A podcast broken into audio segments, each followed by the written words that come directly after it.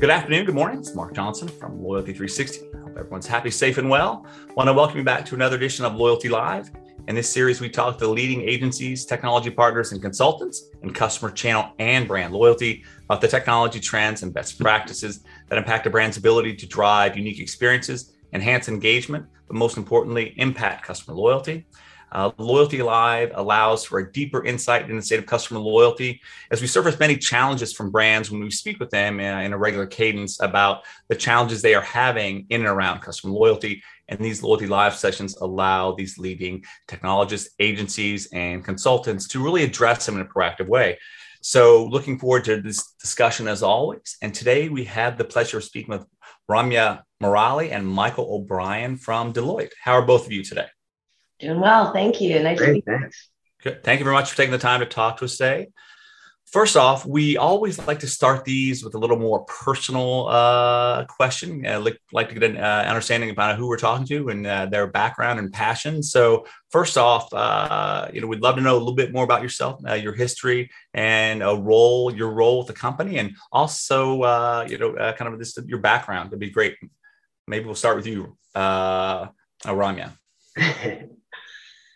Uh, so, morning, everybody. My name is Ramya Murali. I'm a partner at Deloitte, and I specialize in growth strategy across a lot of our consumer clients have served clients across the retail and travel and hospitality space.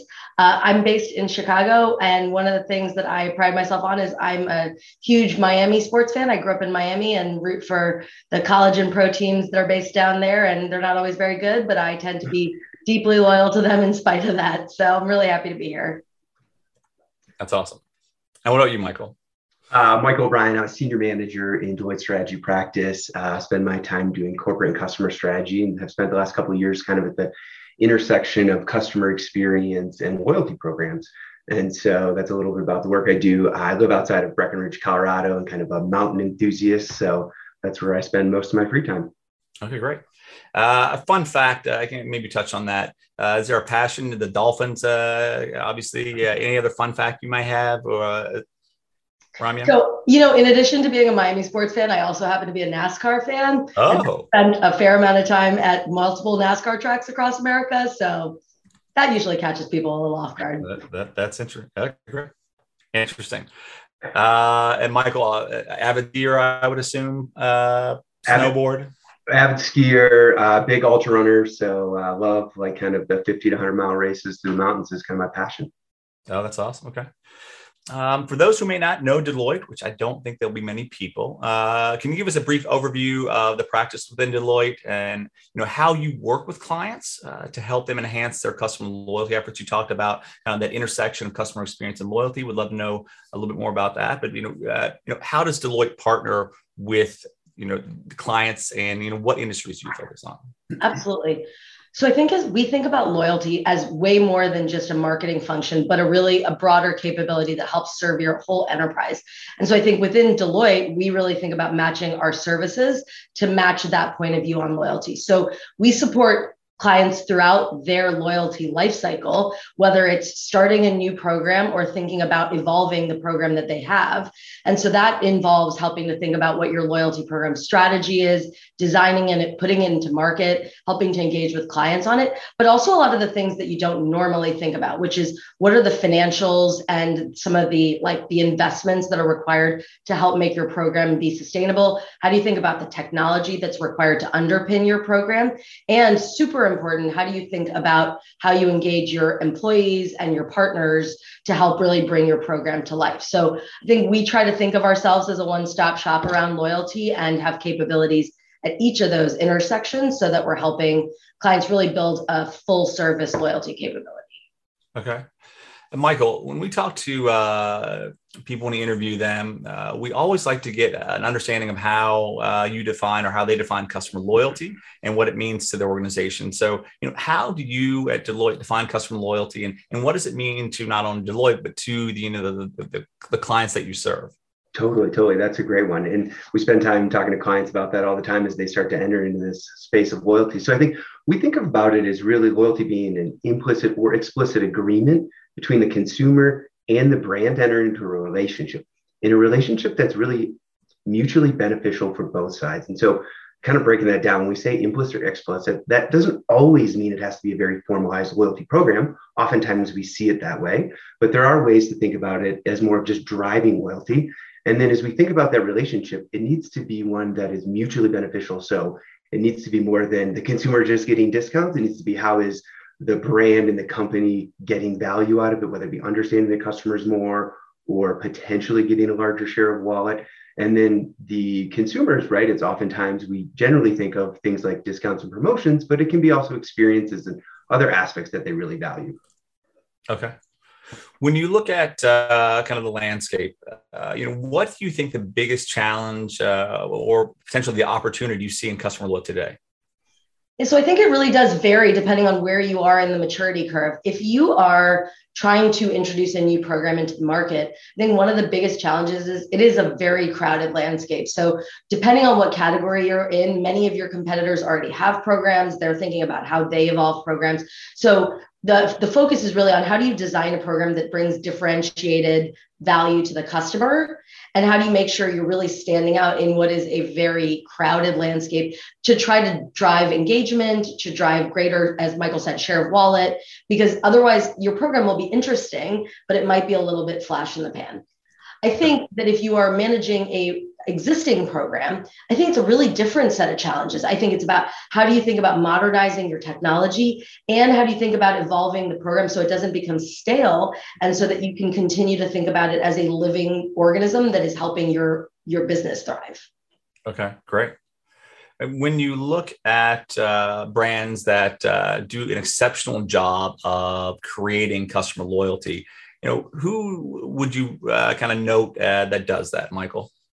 Yeah, I think one that stands out to me that doesn't have uh, a clear program is actually Patagonia. So they're doing really interesting things as you think about functional benefits of things like the lifetime guarantee on their product, but also the way they emphasize kind of the community and sustainability, both with uh, the transparency in their supply chain, but also where they invest to support advocacy groups.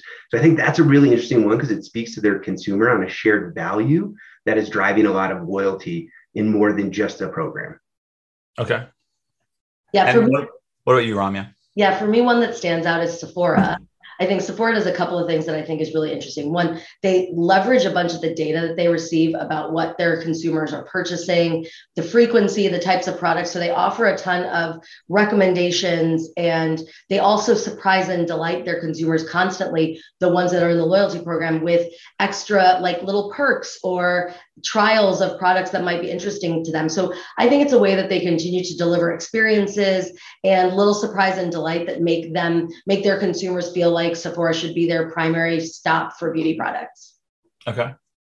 When you look at um, uh, design of customer loyalty programs. There's definitely been an evolution from RFM to more experienced and, and kind of personalized uh, kind of customer loyalty processes. You know, what do you see with regard to loyalty program design? How do you think it's evolved over the, the, the past few years, Michael?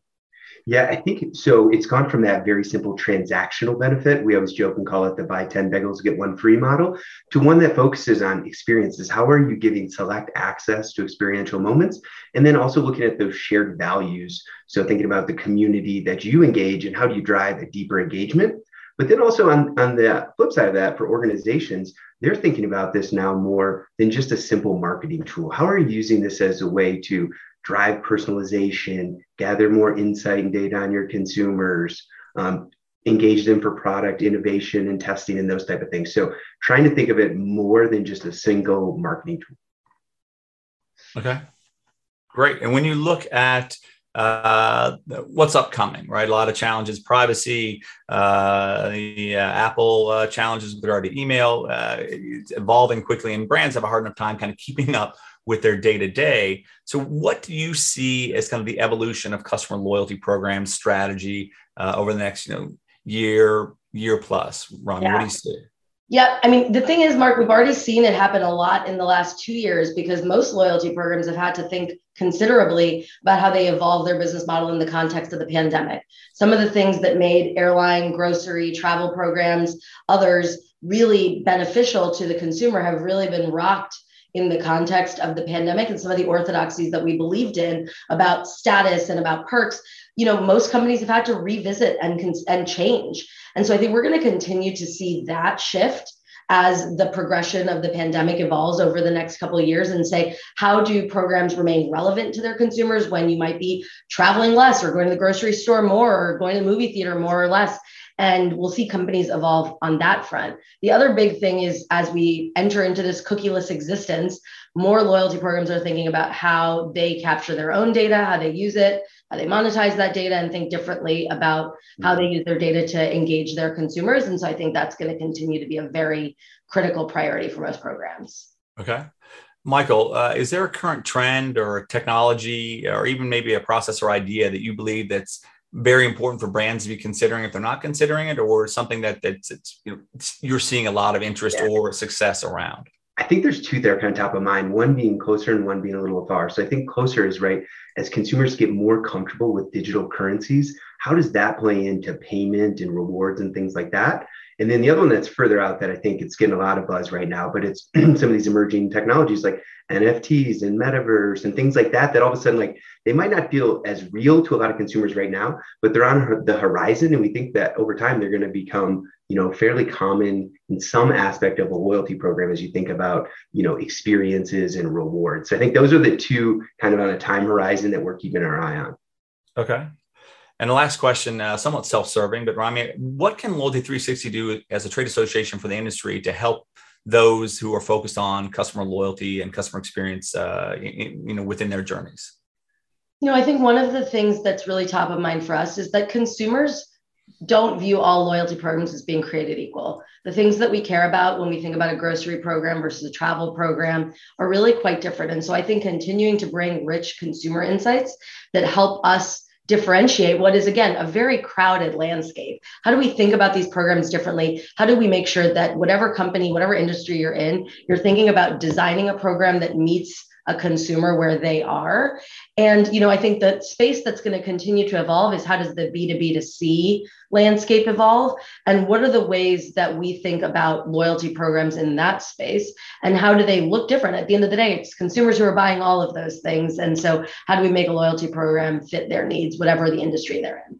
Okay great well, definitely very interesting uh, to get your perspective because you guys are at the forefront of you know helping design some of those successful programs in customer loyalty or adapting them as they, they need be to make them uh, the, the, kind of the best in breed. Uh, so thank you very much for taking the time to talk to us today uh, and looking forward to hearing more from the team at Deloitte uh, throughout 2022.